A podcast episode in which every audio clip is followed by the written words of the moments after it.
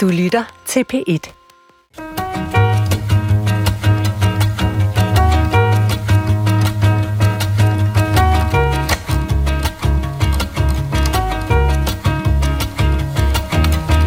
I en verden, der føles mere mørk og dyster, hvor temperaturerne stadig stiger for meget og for hurtigt, så vi ødelægger vores jordklode, så er Danmark med til at tænde håb. Det kan vi altså godt tillade os at være stolte over. Et kvalificeret gæt er, at vi frem til den 1. november kommer til at høre rigtig mange politikere tale om, hvad vi konkret skal gøre for at fremme den grønne omstilling og afværge klimakrisen. Og spørgsmålet er, hvad de mener med de ord, de bruger, og sproget om klimaet er det, vi bliver kloge på i dag. For du er nemlig stillet ind på det program på P1, hvor vi kører sproget ind i den store katscanner, og så lag for lag diagnostiserer vi, hvilke betydninger, som gemmer sig i sprogets enkelte celler. Og til at analysere det sprog, vi bruger om bæredygtighed og grøn omstilling, har jeg inviteret to myreflittige ordsnækkere og en sprogforsker. Og den første, der lige bidrager til Klima- og Energi- og Forsyningsministeriets øh, og også politikens forlags antologi Klimahistorie, noveller om en bæredygtig fremtid. Velkommen til dig, Mathilde Walter Clark. Tak. Mathilde, hvor, hvor stor enighed synes du, der er om betydningen af et begreb som bæredygtig udvikling?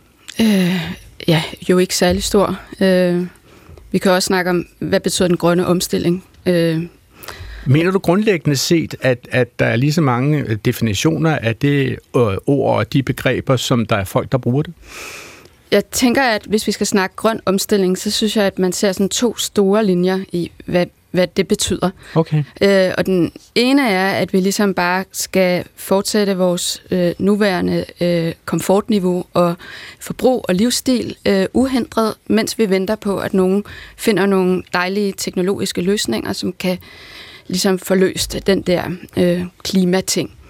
Øh, og den anden er nogen, der synes, at nu må der være noget politisk indgriben, der gør, at vores livsstil begynder at forandre sig en lille smule. Det vil sige, det er os, der skal omstille os en, en, en hel del, øh, og ikke vores omgivelser, vores infrastruktur, vores... Okay, altså, så der er altså ret klare skillelinjer, ja, i hvert fald op i dit og hoved. Og det overlapper jo selvfølgelig, men det er ja. bare, jeg tror, at nogle af de frustrationer, der kommer, er med, at vi faktisk ikke har den samme definition af, hvad grøn omstilling betyder. Fint. Min næste gæst er uddannet bådebygger, og han er også forfatter fra skolen af samme navn, altså Forfatterskolen, og derudover så har han også arbejdet som taleskriver i Miljøministeriet. Også velkommen til dig, Peter Frederik Jensen. Tak skal du have. Peter Frederik, øh, hvis du bruger ordet klimakrise, øh, tror du så, at alle sådan, så eller så forstår det samme ved det? Det tror jeg helt bestemt ikke, øh, at alle gør. Jeg tror, at når man, når man øh, bruger et ord som klimakrise, så, så er der rigtig mange, der øh, gennem mange år har vendt sig til at reagere på det med, med en eller anden påstand om, at man ikke må tale øh, om tingene på en negativ måde. Mm-hmm. Øh, jeg bruger ofte begreberne så alvorligt, som jeg overhovedet kan komme til, fordi jeg tror, det er nødvendigt den anden vej, at, at virkelig være klar i spyttet. Men jeg tror ikke, at alle har den samme opfattelse. Men når du siger så alvorligt, som du overhovedet kan komme til, ja. så lyder det også for mig som om, at du ligesom har defineret en eller anden grænse, som du ikke tør gå helt ud til. Altså, du lyder som om, at du også selv har sat nogle begrænsninger på dig selv for, at du ikke må tale en, hvad siger jeg så, en katastrofe op eller sådan noget? Nej, egentlig tvær, tværtimod faktisk. Altså, men, men jeg tror, at jeg, øh, hvad skal man sige, tvunget af, af omstændighederne gennem de sidste 20 år, altså den tavshed og den modstand, der har været mod at tale om de her ting i rigtig, rigtig lang tid. Ja har vendet mig til, at, at, at man nok skal tale øh, om tingene på forskellige måder, forskellige steder. Okay. Min sidste gæst er seniorforsker ved det Danske Sprog- og Litteraturselskab. Også velkommen til dig, Henrik Lorentzen. Tak for det nu. Henrik øh, deltager i dag grundet en sygemeldt fod, så vidt jeg har forstået fra sin Det er korrekt. Henrik, øh, over sådan en telefonforbindelse.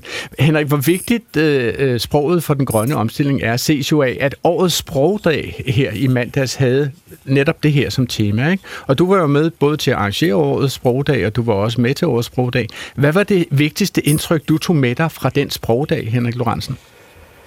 Øh, jeg vil sige noget af det, som også er blevet sagt her, at, øh, at det er ikke alle, der forstår det samme med de her ord, der bliver brugt hele tiden. Men noget, jeg synes er vigtigt, det er, at, øh, at man er så ærlig som overhovedet muligt Øh, øh, om det her, hvis vi skal overhovedet flytte os i retning af en grøn omstilling og en bæredygtig udvikling. Det var det budskab, jeg tog med mig fra, fra de øh, oplæg, der var.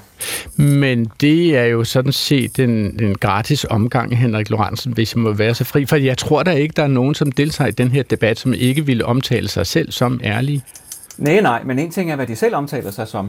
Noget andet er jo, hvad, hvad de fremtræder som. Ikke? Du, du forbeholder dig retten til at ned, nedkalde en dom over dem. Jeg, jeg går ud fra, at vi skal tale om sådan et øh, begreb som greenwashing. Præcis. Det kommer vi til. som ja. også indgik i sprogdagens uh, titel. Ja. ja, grønvaskning, hvis der er nogen, der kender det ord. I, I muligvis kender de bedre greenwashing, som du siger. Mit navn er Adrian Hughes, og jeg sorterer mig, og det er jeg simpelthen nødt til at føre til protokols i denne udsendelse, hvis ikke andre steder. Jeg sorterer mit affald i 13, siger og skriver 13 forskellige fragmenter. Ikke? Men jeg vil formentlig af mine grandnevøer og niæser øh, en eller anden dag få at vide, at jeg var og forblev et klimasvin, fordi jeg jo flyver på ferie, muligvis endda flere gange om året, året. Jeg kører i benzinbil til mine to store boliger. Og sådan er det jo, at mange på disse breddegrader har det, som hedder øh, klimaskam. Velkommen til sproget om klimaet. Altså, der er mindst tre gode grunde til at tage klima og bæredygtighed op i dagens udgave af Klog på Sprog. Og for det første så udskrev øh, statsminister Mette Frederiksen i onsdag, som mange muligvis vil vide det, folketingsvalg, og det betyder, at vi øh, fra 14 forskellige partier kommer til at høre netop deres take på klimaudfordringen frem til valgdagen den 1. november. Og den anden grund, det er jo, som jeg nævnte før, årets sprogdag i mandags, hvor det danske sprogmiljø fra både fra kommunikationsfolk og til de akademiske forskermiljøer samles om sproget, om et tema, nemlig det, som vi er på i programmet i dag. Og den sidste, men ikke mindst vigtige grund til at tage det her op, er jo, som vi alle ved, en lytterhenvendelse, naturligvis fra en lytter. Så lad os tage øh, lytterhenvendelsen her først. Det er Helle Husum, som skriver til os fra Højbjerg i Aarhus. Alle taler om klima, grøn omstilling og bæredygtighed, og endnu mere nu med energikrisen foranledet af gas- og elpriserne. Men hvoraf kommer ordet bæredygtighed af? Hvad er det, man bærer så dygtigt, og hvordan er det blevet koblet sammen med miljødiskussionen, spørger altså Helle Husum fra Højbjerg i Aarhus. Og det er jo til dig, Henrik Lorentzen. Hvordan vil du øh, barbere den ged? Ja, tak for det spørgsmål.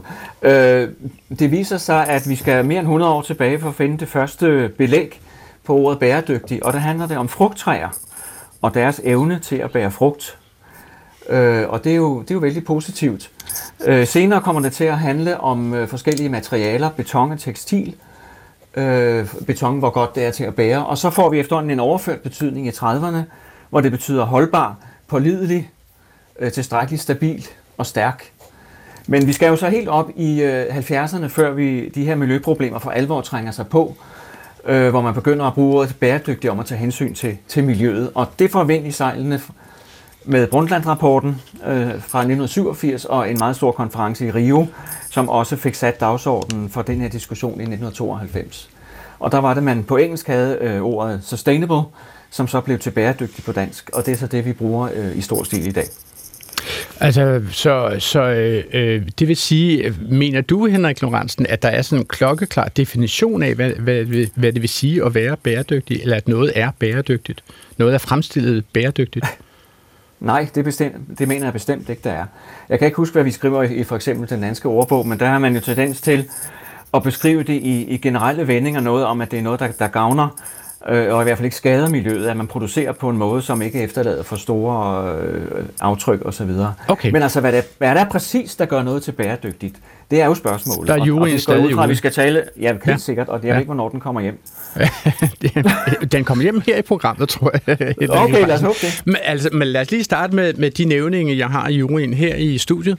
Altså, øh, Mathilde Walter Clark, øh, når du hører ordet bæredygtig, hvordan vil du så øh, definere det? Hvordan mener du, at det bør defineres?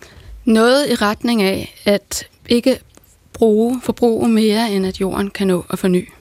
Altså forbruge flere af jordens ressourcer, end at jorden kan nå at forny. Okay.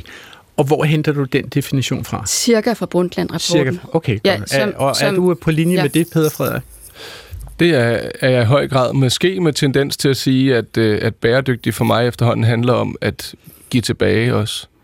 Altså, jeg tror, og at, noget ind i jorden, som ikke var der før? Er det tæt på, altså okay. fordi at, at vi er... Fordi vi siden Brundtland-rapporten, som jo er noget af det første, jeg kan huske fra som i min barndom, det var det, og så da Ceausescu blev henrettet. Og det var jo nogenlunde de samme år, men det var lige store begivenheder i mit hjem. Og da, så jeg tror helt klart også, det er... Altså bæredygtighed, ja, øh, balance, men, men efterhånden også det, man nogen begynder at tale om som det regenerative. Altså at man ikke bare tager og, og laver noget, der er bæredygtigt, men man rent faktisk også i processen levere noget tilbage. Okay. Nu var det jo sådan, at årets sprogdag i mandag som bæredygtighed og den grønne omstilling øh, jo øh, havde forskellige oplæg, og et af oplæggene var af forbrugerombudsmanden, som for tiden er en kvinde, advokat, øh, undskyld, hun er ikke advokat i den her sammenhæng, hun er forbrugerombudsmand Christina Toftegård Nielsen. Og Christina Toftegård Nielsen har vi inviteret med her i Klog på Sprog på en telefon. Velkommen til Klog på Sprog, Christina. Christina Toftegård Nielsen, for lige at få det hele med. Altså, jeg har forstået på Henrik Lorentzen her, som jo var til sprogdagen, at du holdt et oplæg om, at det faktisk ikke er tilladt for virksomheder at gøre reklame for sig selv som bæredygtige, hvis de ikke er bæredygtige. Kan man, kan man kalde det et rimeligt sammendrag af, hvad du øh, fortalte øh, de forsamlede sprogmennesker her i mandags? Det er et meget præcis sammendrag af, øh, hvad jeg sagde det på tak. Nå, det er da dejligt at høre. Men, men så er mit spørgsmål jo selvfølgelig i forlængelse af det, Christina. Altså, hvis det er ulovligt at kalde sig, kalde sig bæredygtig, øh, hvis man ikke er det, så må der jo findes nogen, øh, også jurister som dig, som, som mener, at I ved, hvad bæredygtighed rent faktisk betyder, og så og ved det så klart, at det også holder i, altså i retssystemet? Ja, altså det vi fører tilsyn med, det er jo øh, virksomheders markedsføring herunder af deres produkter og af virksomhederne selv. Øhm, og i markedsføringsloven, ifølge markedsføringsloven, der er det forbudt at vildlede også forbrugere. Øh, med andre ord, så må virksomheder ikke lyve, når de laver reklamer. Og hvis øh, virksomhederne kalder deres produkter for bæredygtige, så er det jo en, en faktisk oplysning til os forbrugere om produktet. Og så skal de kunne dokumentere, at det er rigtigt. Øh, og derfor så bliver det selvfølgelig afgørende, hvad betyder bæredygtigt? Hvordan opfatter vi forbrugere det ord? Og hvordan opfatter I det så, så for, som forbrugerombudsmand? Hvordan mener du så, at øh, forbrugerne opfatter dette ord bæredygtigt? Ja, der tager vi udgangspunkt i, hvad begrebet bæredygtig betyder ifølge Brundtlandsrapporten, altså da det blev introduceret for alvor, som vi også har hørt i udsendelsen her tilbage i 1987. Hvad var det for en betydning, øh, det blev givet? Øh, og det var, at, øh, at det var, der ved en bæredygtig udvikling, der forstås en udvikling, der opfylder de nuværende generationers behov, uden at bringe de fremtidige generationers mulighed for at fylde deres behov mm. i fare. Altså at øh, vores produktion har en minimal skadelig øh, betydning for miljøet, Ja, men så er det, at jeg spørger... skader miljøet. Altså, når, når I tager udgangspunkt i Brundtland-rapporten, som du citerer der, så tænker jeg, at den definition af ordet bæredygtighed, er den virkelig så mur og nalfast, at den kan holde i byretten? Ja, det øh, ved vi jo ikke endnu. Øh, det er som sagt strafbart at skrive noget om sine produkter, som ikke er rigtigt. Og det betyder, at øh, vi politianmelder, hvis vi mener, at vi kan godt gøre, øh, at en virksomhed vildleder forbrugerne ved for eksempel at kalde deres produkter bæredygtige, uden de er det. Øhm, og øh, hvis virksomheden er uenig med os i det, jamen så vil øh, sagen jo skulle afgøres af en byret øh, som en straffesag, fordi virksomheden kan pålægges en bøde, hvis det er vildledende. Okay. Må jeg så lige prøve at, at, at trykprøve nogle sager hos dig nu, hvor vi har dig i telefonen, Christina Tofgaard Nielsen. Altså her i sommer var der en sag, hvor det danske indrigsflyveselskab Danish Air Transport markedsførte sig selv med hashtagget iFlyGreen, Green, øh, fordi selskabet gik over til at bruge genanvendelige papkrus i kabinerne, i stedet for at bruge plastikkrus. Ej, nu bliver der grinet her i studiet. Det var en meget ensidig bedømmelse af Danish Air Transport. Men altså, altså i, jeg jeg skal bare hilse at sige, det betød jo, at cirka 300.000 plastikkrus øh, øh, ikke længere skulle smides i skraldespanden, fordi nu blev de erstattet med papkrus, som jeg må forstå de har en teknik til at genanvende pappet fra, når de har fået helt al kaffen ud, går ud fra. Hmm. altså, nu spørger jeg så dig, Christina Toftegård Nielsen. Vil du som forbrugerombudsmand kalde det her for denne markedsføring af Danish Air Transport, vil du kalde det for berettiget, eller er det uberettiget markedsføring som bæredygtig? Det, øh, det vil jeg ikke svare på, og det vil jeg ikke, fordi øh, vi ikke vurderer sager, konkrete sager i medierne, men derimod i, øh, i vores sagsbehandling. Men det jeg kan sige, det er, at, øh, at oplyse ens produkter er grønne, det er en faktisk oplysning om et produkt, som vi forbrugere opfatter øh, på den måde, at produktet skader miljøet mindre end andre produkter. Øh, og en flyvetur er jo et produkt. Og for at, øh, for at det er tilladt, så skal det altså være rigtigt. Oplysningen skal også være relevant for os, når vi skal vælge det ene flyselskab eller det andet Men Christina, siger du så, at det her... Må, altså for det første må jeg jo lige spørge, har I politianmeldt Danish Air Transport for denne markedsføring? Vi har ikke politianmeldt øh, flyselskaber på nuværende tidspunkt, Ingen? kan jeg oplyse. Okay. Og, og som sagt vil jeg nødig sige noget om en konkret, et konkret eksempel. Nå. Jeg vil gerne fortælle generelt, øh, om lovgivningen og hvordan vi ja. fortolker den. Men må jeg så spørge dig, Christina, har I politianmeldt virksomheder for uretmæssigt at markedsføre sig selv som grønne på en sådan måde, at I har fået medhold i retssystemet i den politianmeldelse? Jeg tror kun, vi på nuværende tidspunkt har politianmeldt en enkelt øh, virksomhed for at komme med miljøanprisninger, som vi ikke anså for korrekte. Og hvad var det for en vi har givet en række, øh, Vi har givet en række virksomheder, hvad vi kalder advarsler, for at øh, markedsføre sig for grønt, om man så må sige men er, efter men vores er der, har været vildledende. Men er der, er der en sag, hvor Forbrugerrådet, som jeg går ud fra, Forbrugerombudsmanden er en del af, har I fået ret i retssystemet i en sag endnu? Der er ikke, nej, der, er ikke, der har ikke været øh, sager for retten endnu, og så skal jeg skynde mig at sige, at øh, Forbrugerombudsmanden er en helt selvstændig myndighed. Okay. Så vi er ikke en del af Forbrugerrådet. Godt. Det er det, der hedder dårlig research fra min side, men, det, men jeg tror stadigvæk, at vi forstår budskabet. Godt, okay. Så vil jeg sige tusind tak til dig, Christina Toftegård Nielsen, fordi du var med her i Klog på Sprog i dag. Tak for din deltagelse tak, her. Tak, jeg måtte. Ja. Og så vil jeg gå videre til jer her i studiet og til Henrik Lorentzen med lidt mere af det her flyselskab. Altså for eksempel så sent som her i morges fredag kunne jeg i min morgenavis læse en annonce for det hollandske flyselskab, som hedder KLM. Og den lyder sådan her. Er vi der snart? Nej, men nu tager vi et stort skridt mod lidt mere bæredygtige rejser. Som det første luftfartsselskab i verden lader vi nu en andel bæredygtige flybrændstof brændstof indgå i alle vores flybilletter. Bæredygtig brændstof er desværre dyrt og svært at få fat i, men sammen kan vi ændre dette. Når efterspørgselen stiger, produceres der mere til en lavere pris. Hvis du ønsker at flyve mere bæredygtigt og påvirke udviklingen, kan du allerede i dag tilkøbe så meget bæredygtig flybrændstof, som du vil, når bare du booker. Henrik Lorentzen, lad mig starte med dig. Hvordan opfatter du den her tekst fra det hollandske flyselskab KLM?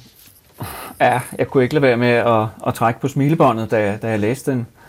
Øh, jeg synes, det virker intuitivt forkert, at vi skal flyve mere for at begrænse CO2-udledningen. Så det klinger altså lidt hult for mig, det her.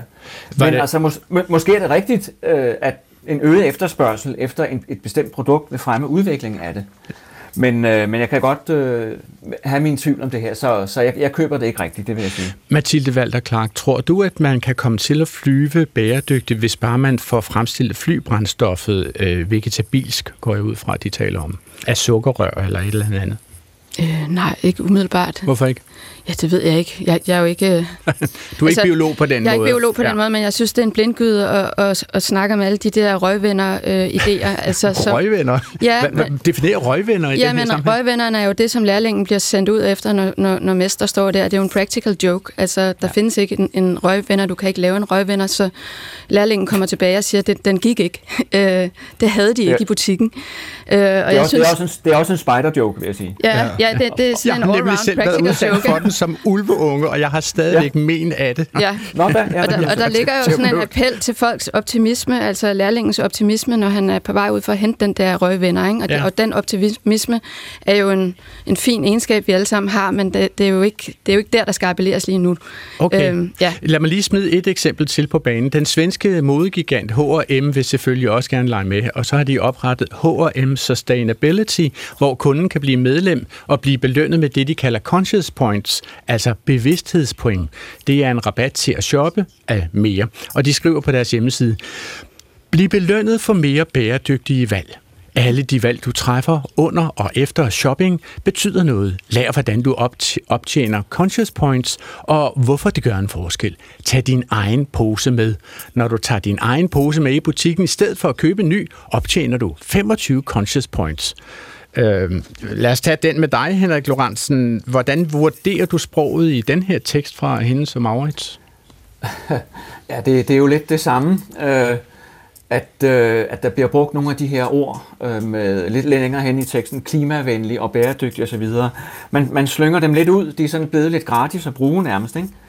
Øh, virksomheder, politikere og alle andre bruger dem hele tiden, så de bliver klichéer. Øh, og så synes jeg, det virker latterligt, at man kan optjene point ved at komme med sin egen pose.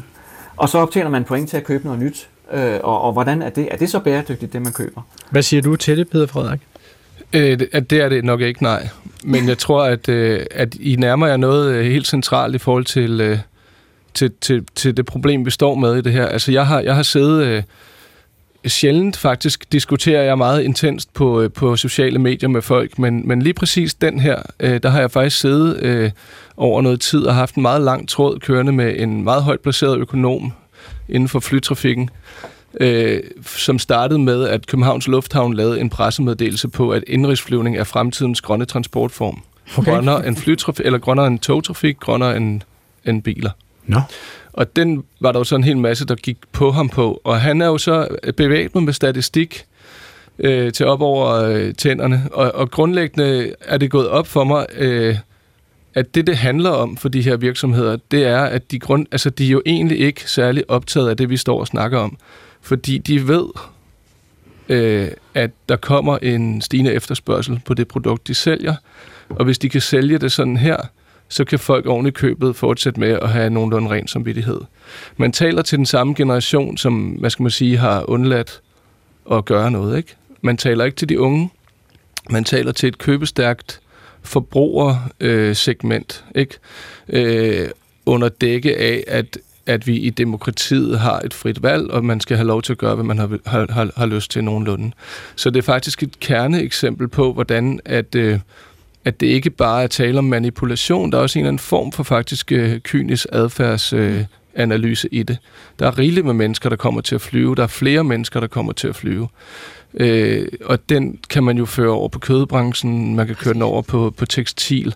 Altså, jeg, jeg elsker jo det her med at drille øh, folk, der, der føler, de er bæredygtige, når de bruger produkter i rågummi, eller sådan det her naturgummi, ikke? og så prøver at spørge dem om, om de har overvejet, hvad der stod det sted, hvor, hvor gummitræet, altså kautschuktræet stod øh, der hvor det står, hvad står der inde, ikke? fordi der står, du har faktisk oprindelig skov, altså regnskov.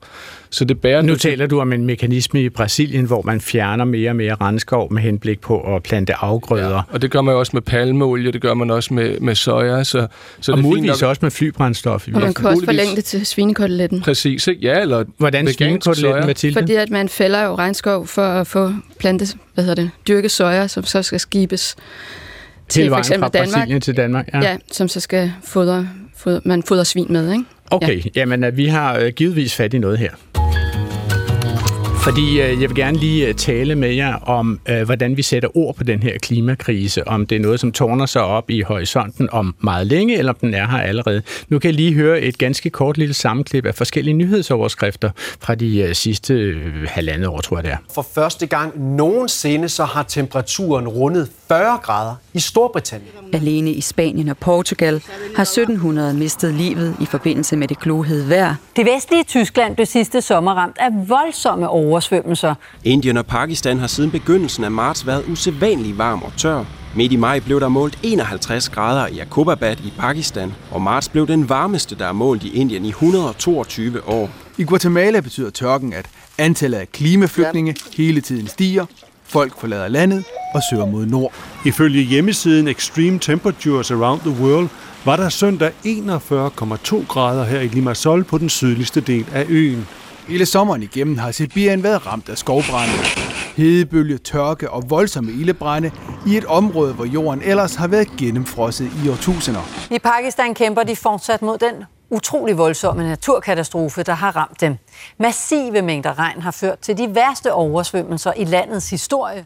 Og det er altså bare til oplysning, det var ikke halvandet år gamle klip. Alle disse her klip er fra februar i år og frem. Ikke? Det er jo et ret hårdt klip at høre, kan man sige. Altså, og så er vi der, hvor vi, vi var en lille smule før. Altså, hvordan undgår vi at miste modet øh, for ikke at blive ramt af en eller anden sådan fuldstændig uhelbredelig øh, klimadepression, og øh, som vel dybest set må føre til handlingslammelse, når vi hører alt det her, og når vi skal tale om det. Hvad tænker du om det, Mathilde Valter Klar? Ja, men jeg ved ikke, altså jeg, der, der snakkes jo meget om det, og, og, og altså jeg synes jo, at vi er nødt til at have en eller anden form for realisme i den her samtale frem, fordi det er, som Peter Frederik også var inde på, de der årlange rundsnakninger og omsnakninger, og sådan håbet er lidt lysegrønt og så videre. Så, så er du en af dem, som vil sige, at vi er nødt til at kalde det klimakrise, i stedet for for eksempel klimaudfordring? Øh, ja, og så synes jeg måske også, at vi skal Altså, fordi klimakrisen har, altså det er ligesom det, vi taler om, men vi taler ikke særlig meget om biodiversitetskrisen og den sjette masseuddøen. Og det, der er mange af de valg, vi træffer, som faktisk gør øh, altså gør de to øh, kriser til hinandens modstandere, fordi vi er så fokuseret på den der CO2-udledningsting, øh, ting, der ligger i klimakrisetilgangen. Så øh, hvad vil du sige, at man skulle sige om biodiversitetskrisen? Jamen, jamen, jeg tænker, at vi skal tænke på de to kriser som den samme krise, og okay. derfor måske også begynde at tænke på, at sproget måske kommer til at lave sådan skille, skille ud. Altså et eksempel øh, er, at, at, at, som Peter Frederik også var inde på nu, at alle de der store virksomheder egentlig bare tænker på, hvordan de kan komme ind og skabe ny virksomhed på, på at lukrere på den her egentlig lyst til, at, til den såkaldte grønne omstilling. Ikke? Ja. Og der står man nu over for en kæmpe omstilling i, i, øh, i øh, el, elbiler og så videre. Ikke? Ja. Nu skal vi alle sammen have elbiler. Ja. Og der er et eller andet i de der batterier, som, som findes, altså nogle bestemte metaller, som man har fundet ud af, de findes i sådan nogle lidt kartoffelstore nudgets, der ligger nede på bunden af Stillehavet. Øhm, og der øh, er kæmpe store industrier øh, i hele verden, der nu, og især i de industrialiserede lande, der er i gang med nu at finde ud af, hvordan de udnytter den øh, ressource øh, ved at lave havbundsminedrift øh, øh, på bunden af Stillehavet. Øh, og der er det med bunden af Stillehavet, at det er et, et, øh, indtil videre en af de få uberørte økosystemer af, af, af menneskehånd. Så det er simpelthen en følsom biotop? Det er en følsom biotop. Der, jeg tror, det er noget med, at når videnskabsmænd går derned, så er der sådan noget 90 procent af de arter, der er der, dernede på havbunden, som er ukendte. Ja. Og dem har man tænkt sig nu at køre hvad hedder det, minedrift på, ikke? Øh, i den grønne omstillingsnavn, i, i den gode samvittighedsnavn, i elbilens og alt det deres navn. Ikke? Okay. Så, så, så, så det, du siger, ja. det er også, også når, vi, når vi navngiver konkrete løsninger, ja. som for eksempel elbilen, så ja. er den også i sig selv stærkt, stærkt problematisk. Stærkt problematisk, fordi man ikke samtænker biodiversitetskrisen, økosystemet, øh, det at vi deler den her jordklode med andre dyrearter og plantearter osv. Der, der, der, det her det er jo igen, altså det er ret velbeskrevet faktisk i, i det magasin, der hedder Samvirke, som Coop tidligere FDB laver, øh, i den her måned eller sidste måned, øh, hvordan at altså grøn omstilling er ikke klima, klimaomstilling er ikke, hvad skal man sige, grøn, neutral grøn, eller sådan faktisk på alle mulige måder utrolig ikke bæredygtigt. Det rammer også oprindelige folk, det rammer mm. skovområder, mm. det rammer... Så, så kernen i det her, det er jo faktisk også, med, i, nu hvor udgangspunktet her er sproget, ikke? så handler det jo på en måde om, altså det, det sprog, vi mennesker har, er jo, er jo meget særligt og har ført os utrolig langt, ikke? Mm. Men det er også som om, at altså, vi er også udsat for en eller anden selvimperialisme, ikke? Altså, de fleste af os taler bedre engelsk end, end så meget andet nu, så der er engelsk og dansk for os, men, men hvad med det sprog, som, som, som der skal på, at vi er en del af en natur osv., det har vi glemt. Og der tror jeg bare, det er kernen i det, at når vi så begynder at tale det sprog, jamen så, så bliver det, så bliver det, så, så skubber vi os selv væk fra det, der er det centrale her, det er, at vi bruger de her berømte tre jordkloder, ikke? eller fire jordkloder, hvis alle skulle leve som os. Ja, I altså sådan cirka øh, Day, den ikke? 15. marts eller deromkring ja. rammer vi det tidspunkt, hvor vi har brugt det års ressourcer fra Præcis, og jordkloden. der er ingen, der kan svare på, hvor vi skal finde de sidste tre jordkloder. Men, men nu taler vi jo om sproget om det, Peter ja. Frederik, ikke? Og, og, og du er jo faktisk en af dem, som har været med til at forme øh, sproget om det, i hvert fald et stykke tid, da du var ansat i Miljøministeriet, og du skrev for øh, Miljøministeren, som man jo gør som embedsmand i Miljøministeriet. Ikke? Jo. Øh, altså, hvor godt gik det for dig at komme ind i Miljøministeriet med, hvad jeg ville opfatte som en idealistisk kunstners, øh, udøvende forfatters holdninger, og så lige pludselig at skulle skrive ord, som hun ville kunne gense i Jonathan Spangs tæt på sandheden øh, 14 år efter. Ikke? Altså når man skriver for en minister, så bliver hun holdt op mod, hvad hun har sagt tidligere, og bordet fanger. Ordet ja, fanger. Ordet fanger i den grad, ikke? Og, og, og hvad betød det for din måde at skrive om klima og miljø og grøn omstilling? Personligt betød det faktisk en hel masse, fordi det, som man skal glemme, eller det, man ikke skal glemme, og som vi måske glemmer lidt, det er, at vi lever jo i et, øh, i et ret unikt samfund. Vi lever i et rigtig et rigt samfund. Vi lever i et, i et samfund med en rigtig, rigtig kompetent stab, skab, stat, og virkelig mange mennesker, der ved utrolig meget. Ikke? Altså, der sidder jo folk i Miljøministeriet, der ved alt om, om alle de ting, vi snakker om, og ikke har lavet andet i 20-30 år, end at beskæftige sig med det. Og det var jo en gigantisk vidensbank for mig. Så jeg lærte rigtig, rigtig meget, også om kompleksiteten i at være et holdningsmenneske, der ikke har noget ansvar til hverdag. Fordi, mm.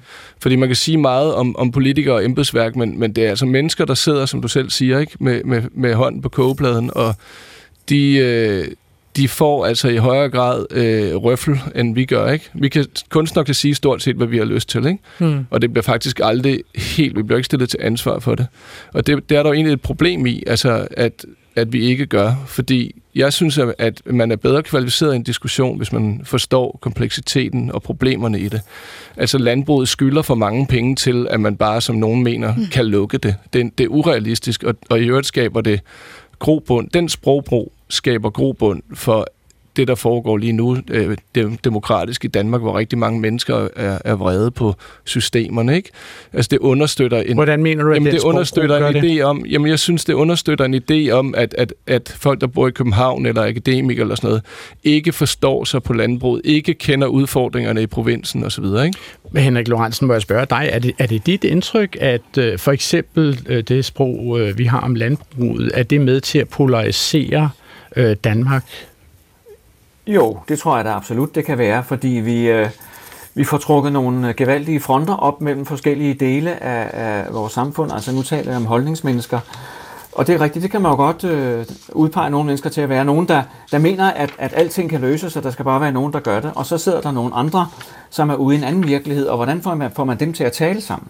Altså nu kan man sige, at i onsdag så endte DR1 og TV2-valgkampens øh, første partilederdebat jo, og allerede fra starten så, så var der altså en konkurrence om, hvem som kunne være tættest på landbruget, kan man sige, og, og deres eventuelt tysk, jyske aner. Øh, og det, der var for eksempel en duel, som blev afviklet mellem Danmarks Demokraternes Inger Støjberg og enhedslistens Maj Villadsen, og det lød sådan her.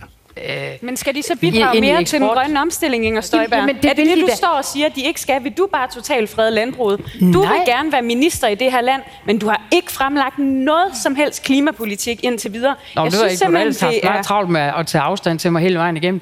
Men øh, når, når, Jamen når har det, du nogle svar? Må jeg høre tre løsninger på, hvordan landbruget reducerer deres CO2-udledning? Ved du hvad? Dansk landbrug, de er faktisk nogle af dem, der først bød ind med netop at komme til at, øh, at være med til at løse den her øh, øh, hvad hedder det, udvikling. Jeg er selv fra landet. Min storebror, Det er han jeg har, også. Ja, ja, det kan godt være, men man kan ikke høre det på dig i hvert fald. ja. øh, men, øh, men, men når det er sagt, ved du hvad? Jeg kommer fra en gård, Ja, øh, Mathilde Walter Clark, altså øh, d- d- man kan sige, at landbruget bliver lige pludselig øh, skilt ud som noget utrolig væsentligt Mm, i den det her er det også, klima. fordi det er jo ligesom Fortæl vores, mig, hvorfor. det er vores kulindustri. Hvordan? Jamen, øh, landbruget står den største størst udledende sektor, og den står for, en, jeg tror det er over en tredjedel af udledningerne nu, og den er fremskrevet til at stå for næsten halvdelen af udledningerne i 2030.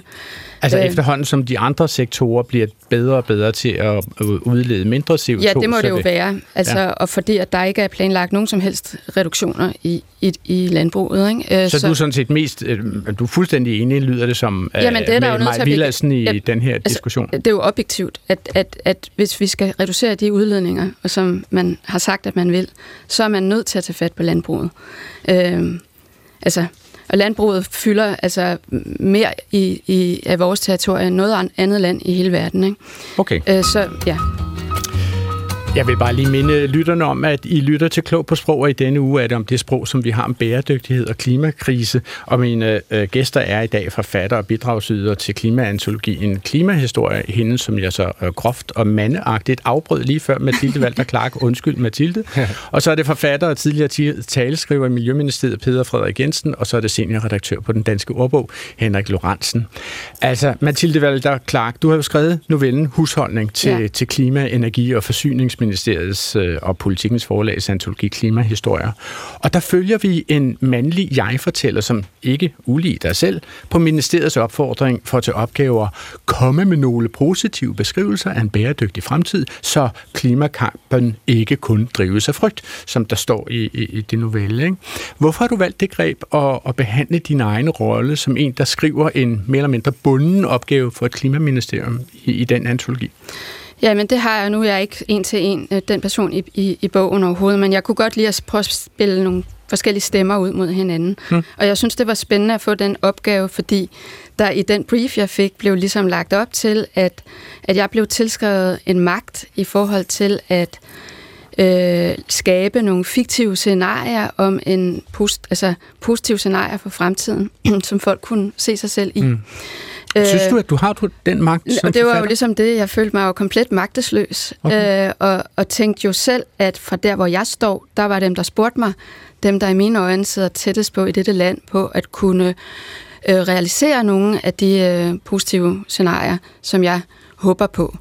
Øhm, og den ironi er jo på en eller anden måde, øhm, den virkede meget igangsættende på min skrivetang, ja. og den havde jeg lyst til at ligesom, ja, udstille, fordi jeg synes også, at det er sådan hele spørgsmål om, hvordan man skriver en klimahistorie, og hvordan behandler man det litterært, øh, er jo en diskussion for sig, som mm. jeg også synes, men altså, som jeg havde lyst til også at gøre en del af den diskussion i den tekst, jeg men man lavet. kan sige, øh, at det valg træffer du ikke, kan man sige, fordi du vælger jo faktisk at offentliggøre to tekster parallelt med hinanden. Mm. Altså, du deler simpelthen siderne midt, midtvejs ja. øh, lige ja. op og ned, ja. og i den nederste del af siderne kører der en fortløbende novelle med en handling, med en skribent, som skriver, og han har en datter og en hustru, og der sker forskellige klimarelaterede ting. Men i den øverste halvdel, der er det jo faktisk et uh, essay, vil jeg kalde det, mm. om klimapolitik. Mm. Ja. Hvorfor valgte du at gøre det på måske den måde? Måske en parodi på et essay, måske en parodi på en statslig greenwashing, ikke? Okay, og så øh, fortæl mig lidt mere om det. Hvordan bliver det greenwashing, det du ja, skriver? men måske er det noget med at prøve at udstille noget af det sprog, der bliver brugt netop til at tale om den, de klimatiltag, der skabes, hvor der jo ligger, altså, hvad skal man sige, hvis man går til virkelighedsunderlaget, så ligger der jo også andre historier nedenunder det der lidt øh, floromvundne spor, som ligger i sproget. Ikke? Og der havde jeg lyst til at prøve på at få, få noget af den, øh, den, det virkelighedsunderlag hmm. øh, ind. Altså kom, øh, kompleksiteten er for eksempel, at vi ikke bare kan hænge vores øh, ja. overtøj på den knage, som hedder elbiler fremover. Ja, altså for eksempel kompleksiteten i, at man siger, at en måde for landbruget at nå sine klimaudledninger på, er at begynde at afle øh, på køerne, sådan, så de udleder mindre CO2, eller at man allerede har afledt dem så meget, så de øh, giver tre gange så meget mælk nu, som de gjorde for 50 år siden, og dermed er en, hvad skal man sige, en, man har, man har fremavlet en metanbesparende konstruktion. Ja. Øh, så når man igen snakker bæredygtighed og CO2-udledning, så tænker man ikke på, at der faktisk er et levende dyr nedenunder, som bærer konsekvenserne af det. Ikke? Øhm, så så, så de, nogle gange så, så er der nogle modsætninger inde i den her såkaldte klimakamp, som er uspiselige, når man går går dem efter i sømne. Ja. Nu er det jo, at vi har jo flere gange alle sammen nævnt uh, ordet greenwashing, og vi har fået et spørgsmål om det her emne. Uh, Henrik Lorentzen, uh, prøv at høre, det er Nils Erik Nielsen, som skriver til os fra København, og han skriver følgende, det virker som om, der i Danmark er en tilbageholdenhed med at oversætte og nydanne ord. Hvorfor hedder det for eksempel greenwashing om at foregive miljørigtig adfærd, når man kan sige hvidvask om at sløre økonomisk svindel? Tit så ser vi udenlandske udtryk, uh, de genoptages kritikløst, uden at sprogbrugerne eller journalisten prøver at finde danske udtryk. Øh, han skriver videre, at vi danskere er bange for at udvikle og berige vort sprog på dets egne betingelser. Nordmændene og svenskerne har en anden og mere ligefrem tradition her. Tænk på, hvor meget på styr mayonnaise, stavet M-A-J-O-N-E-S-E, vagte i sin tid, og stavede det på dansk var en fadæse. Det skriver altså uh, Niels Erik Nielsen fra København. Henrik, hvorfor har vi ikke oversat greenwashing til grønvaskning? Det øh, har vi nu også, fordi hvis man kigger tilbage i, øh, i analerne, så, så viser det sig, at, at grønvaske øh, faktisk er registreret på dansk tilbage fra 1991, hvor man havde sat ind fra engelsk greenwash, som var fra året før, så det gjorde vi hurtigt. Og greenwashing, det engelske, kommer først øh, 5-6 år senere. Så der, der forsøgte vi også, kan man sige, først med en fordansning af det, men, men det er da rigtigt nok, den har ikke den så stor udbredelse så, som det engelske udtryk. Øh, og så til den anden mere principielle del af det, at øh, hvor meget vi, vi vil oversætte engelske udtryk, og hvor meget vi overtager dem direkte.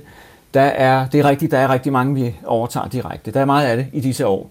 Men der er også nogen, vi oversætter. Altså et ord som homepage for eksempel.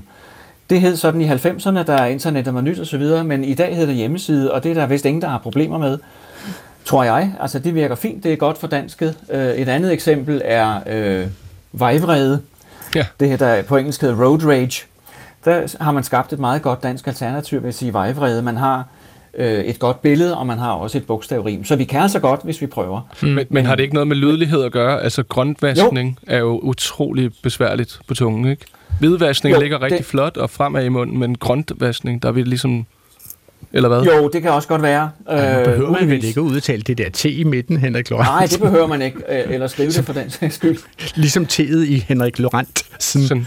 Ja, det, det skal man huske jo. Men altså, jeg tror nu også, det med hvidvask, det skyldes, at det fik vi ind i sproget øh, allerede tilbage i 60'erne. Og der havde vi ikke så travlt med at, at, oversæ, øh, at bruge engelsk ord. Du kan sende dit spørgsmål til klog på sprog Her i landet så har vi en stor lobbyorganisation, som hedder Bæredygtigt Landbrug, ja. og den præsenterer sig selv på sin hjemmeside med følgende tekst. Landsforeningen for Bæredygtigt Landbrug går forrest i arbejdet med at skabe bedre rammevilkår for landbrugfamilierne. Bæredygtigt Landbrug arbejder således for at fremme en bæredygtig landbrugsproduktion i harmoni med og til glæde for både produktion og for klima, natur og miljø at det bæredygtige landbrug sikres konkurrencedygtige rammevilkår, så landbruget kan producere til glæde for landmandsfamilierne og til gavn for samfundet. Henrik Lorentzen, lad os lige blive lidt hos dig. Hvordan vil du karakterisere det sprog her øh, på øh, Bæredygtigt Landbrugs hjemmeside? Ja, det er tydeligvis et, et bevidst forsøg på at, at øh, bruge positive ord. Altså, der er forskellige positivt ladede ord her, som bedre vilkår, harmoni, glæde, gavn og konkurrencedygtig. Uh, men så det er simpelthen godt skrevet? Det, Ja, det ved jeg så ikke, om jeg synes, det er, fordi vægten ligger for mig at se på landbrugsfamilierne, altså de danske familier, som skal have det godt, og så er der mindre vægt på virkningen af naturen og miljøet. De prøver at afbalancere de hensyn i deres tekst, men de er heller ikke særlig konkrete med, hvad det så egentlig er, man skal gøre. Og der er vi tilbage ved det, vi har været inde på før. Ikke? Det er store, luftige ord, vi ser i sådan nogle hensigtserklæringer. Hvad det er præcis, der skal ske, det får vi ikke vide. Men nu kan vi sige, nu talte vi jo med dig, Peter Frederik mm-hmm. Jensen, lige før om, at hvis man for eksempel sad i Miljøministeriet og skrev tekster, som Lea øh, Wermelin kunne finde på at, at holde som tale, ikke? så skal man være nuanceret. Men jeg har skrevet til, øh, til Lea, hvor hun skulle ned og møde bæredygtig landbrug i Sønderjylland. Ja, og, og hvordan, hvordan gik det? Det gik øh, forudsigeligt, øh, at de er, der er jo et enormt, øh, en enorm vrede og en forudrettighed i de miljøer der, som er ret interessant. Ja, så når, når som, ministeren, som, som kommer af hvad? Jamen, hvorfor, kan, hvorfor, hvorfor der er altid sådan, øh, hvorfor får vi, vi, vi 20, omkring 20 mandater til en populistisk øh, højorienteret parti hver 10 år? Ikke? Altså, det, det er jo en kæmpe analyse af, hvordan vores samfund hænger sammen, hvis vi skal ned i.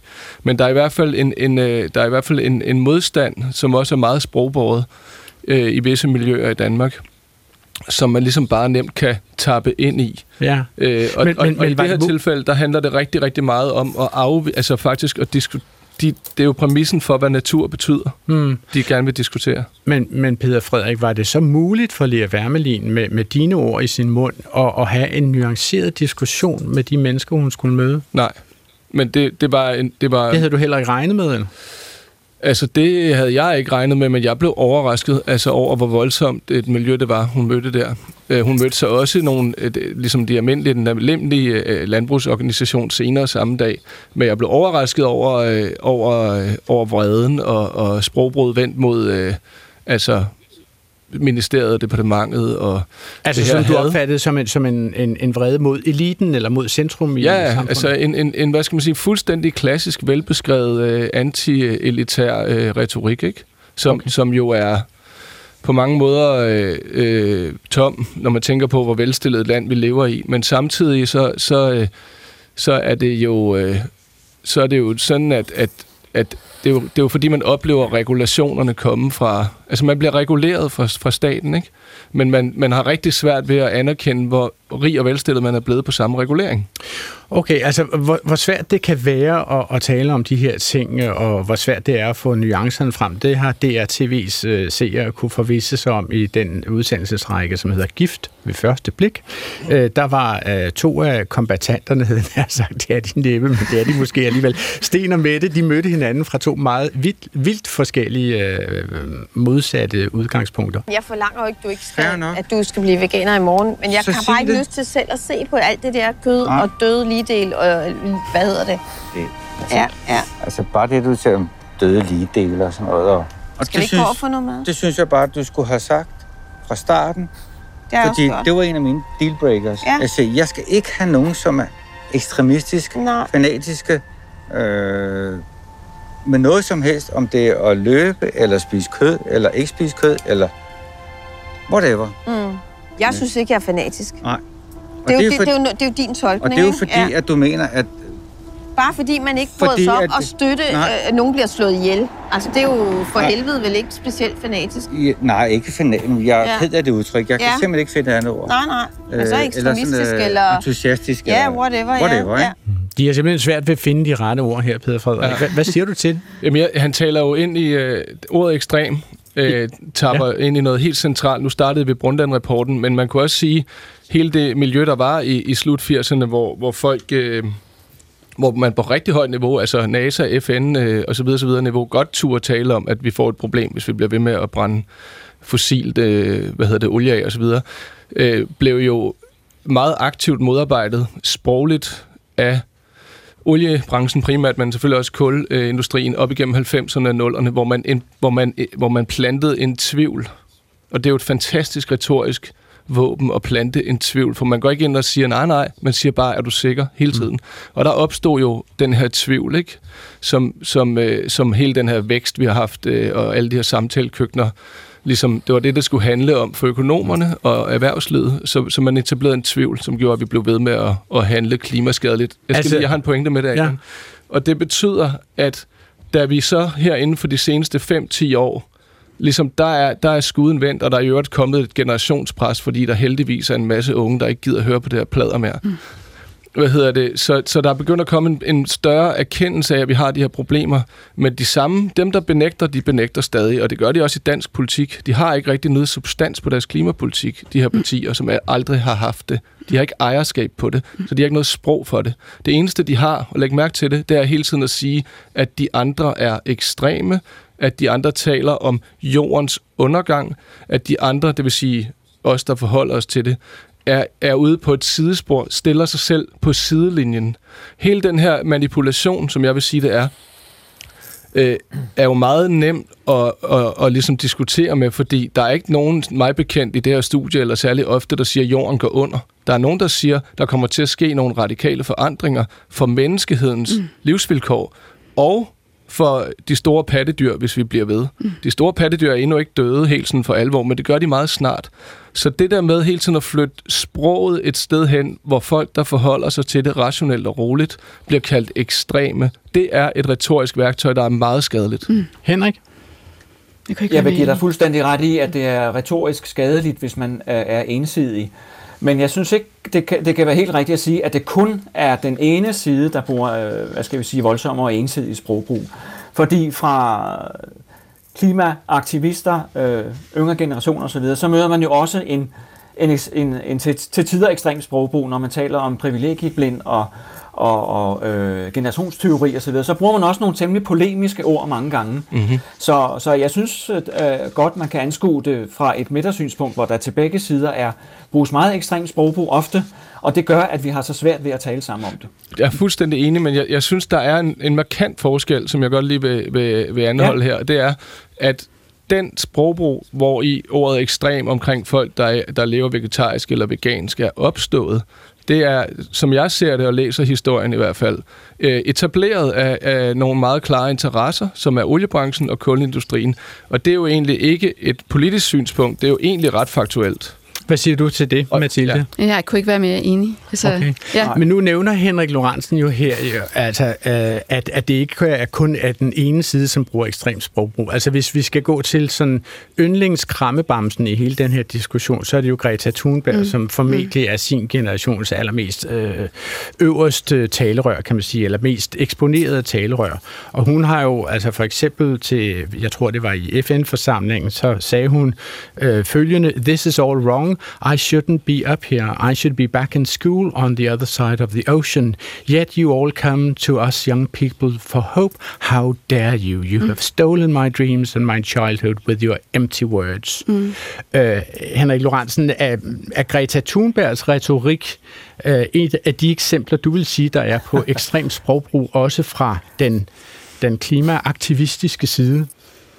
Altså det, det er i hvert fald det er meget, meget stærk sprogbrug, Øh, men øh, det, det er stærkt retorisk, fordi hun giver en omgang voksen skal ud. Ikke? Ja. Hun bytter helt om på rollerne, når et barn skælder de voksne ud. Og som jeg husker det, så sidder de alle sammen og ser flove ud. Ikke? Ja. Alle de der midalderne øh, mænd er der jo nok flest af.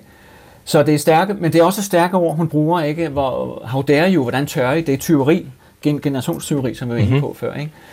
Øh, og hun understreger den rolle, som hun forventes at spille, nemlig at tage tilbage til Stockholm. Men siger du dermed, Henrik Lorentzen, at det her er mindst lige så godt skrevet som, som øh, hjemmesideteksten for bæredygtigt landbrug? ja, nu, nu, nu sagde jeg jo ikke, at den var godt. Men, øh, Nej, det var mig, der sagde. Ja, ja, ja, ja, ja, jeg synes, det, det er godt skrevet, og det er godt fremført af, af et barn på 15 år. Altså det, der jo ligesom er ved Greta Thunberg, ja. at hendes, det hun kommer med, det er, det er en følelsesmæssig reaktion. Det, der foregår ja, på Bæredygtigt Landbrugs hjemmeside, det er en retorisk øh, sådan noget fedtspilleri for at få lov til at fortsætte øh, de, den, de klimaskadelige... Øh, hvad hedder det? Jeg tror ikke, det er så langt. Jeg tror det også, det er baseret på følelser, og ja, følelser er mest grebet om sin tilværelse. Men det Mathilde, være, ja. Mathilde Valter Clark, altså, bliver du samtidig skudt i skoene, at du er ekstrem? Øh, når du taler om klimaforandringer? Det ved jeg ikke, for jeg har ikke talt om det offentligt specielt meget, og når jeg skriver, så holder jeg meget øje med, fordi der, der synes jeg, jeg er jo ikke sådan en profet, der skal sige, hvordan det skal gøres. Jeg er sådan en, der kommer og pinder nogle problemstillinger ud, øh, som folk så selv kan tage stilling til. Øh, men jeg synes, at, at, øh, at det er fuldstændig rigtigt, det der med, altså at den retorik, der handler om at gøre nogen ekstreme, som jo dybest set er det der, altså som vi snakkede om i starten, om at vi må have et realistisk, vi må tale realistisk om de her ting. Og det er ikke realistisk, den her måde, som det kører på nu. Øh, så når nogen træffer valg, i for, som virker mere realistiske, i forhold til, at jorden kan nå at forny sig selv. Altså for eksempel så at være vegetariske ekstreme. eller veganere? Ja, for eksempel, så er de ikke ekstreme. De er fuldstændig øh, rationelle og, og, og, og, og helt øh, øh, to the point.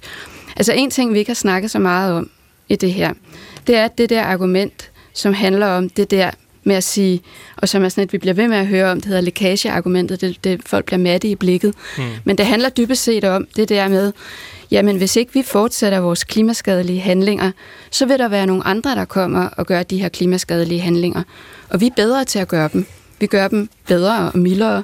Ja. Øh, så derfor er vi nødt til at det, fortsætte det er jo næsten, med dem. Altså man kunne sige, det er jo næsten som at sige, ja, der findes heroin i verden. Vi skal bare sige, at vores heroin er tilfældigvis det reneste, der overhovedet bliver fremstillet på kloden. Derfor er det bedst, at vi laver det, end at andre laver det. Ja, eller at, at sige, øh, vi, vi, vi er i gang med at save grenen over, vi sidder på, men vi saver lidt langsommere, og hvis vi slipper saven, så kommer der nogle andre, der griber den, og de vil save hurtigere. Men, og men derfor det... gør vi hele det globale klima en meget stor tjeneste ved at blive ved med at save.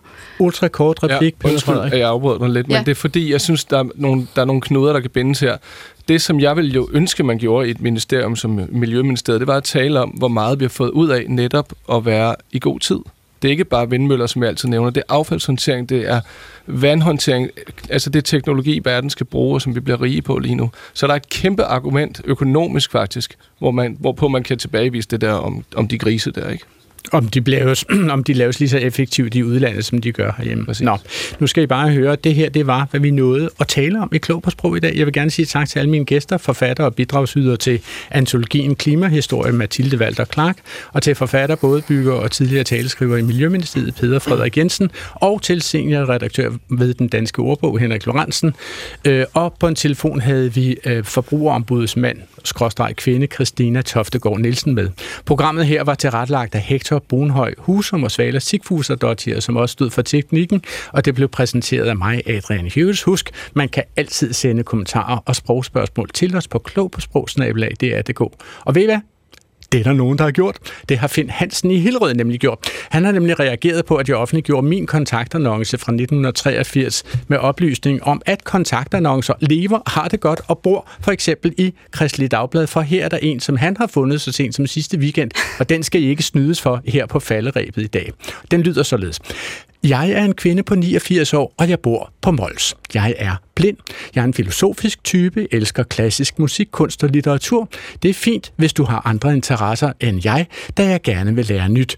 Det skal foregå her ved mig, da jeg jo er blind.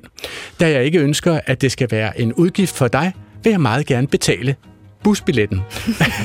Glæder mig til at høre fra dig. Billetmærket Kristelig Dagblad 1663. Nu har jeg sagt det her 1663. I skal bare skrive ind, ikke til os, men til Kristelig Dagblad. Tænk i gang, kærligheden er trods valgkamp og lækage og klimakatastrofer ikke helt død endnu. Jeg vil sige tusind tak, fordi I lyttede med her på Klog på Sprog i dag. På genhør næste uge op til Middagsradioavisen.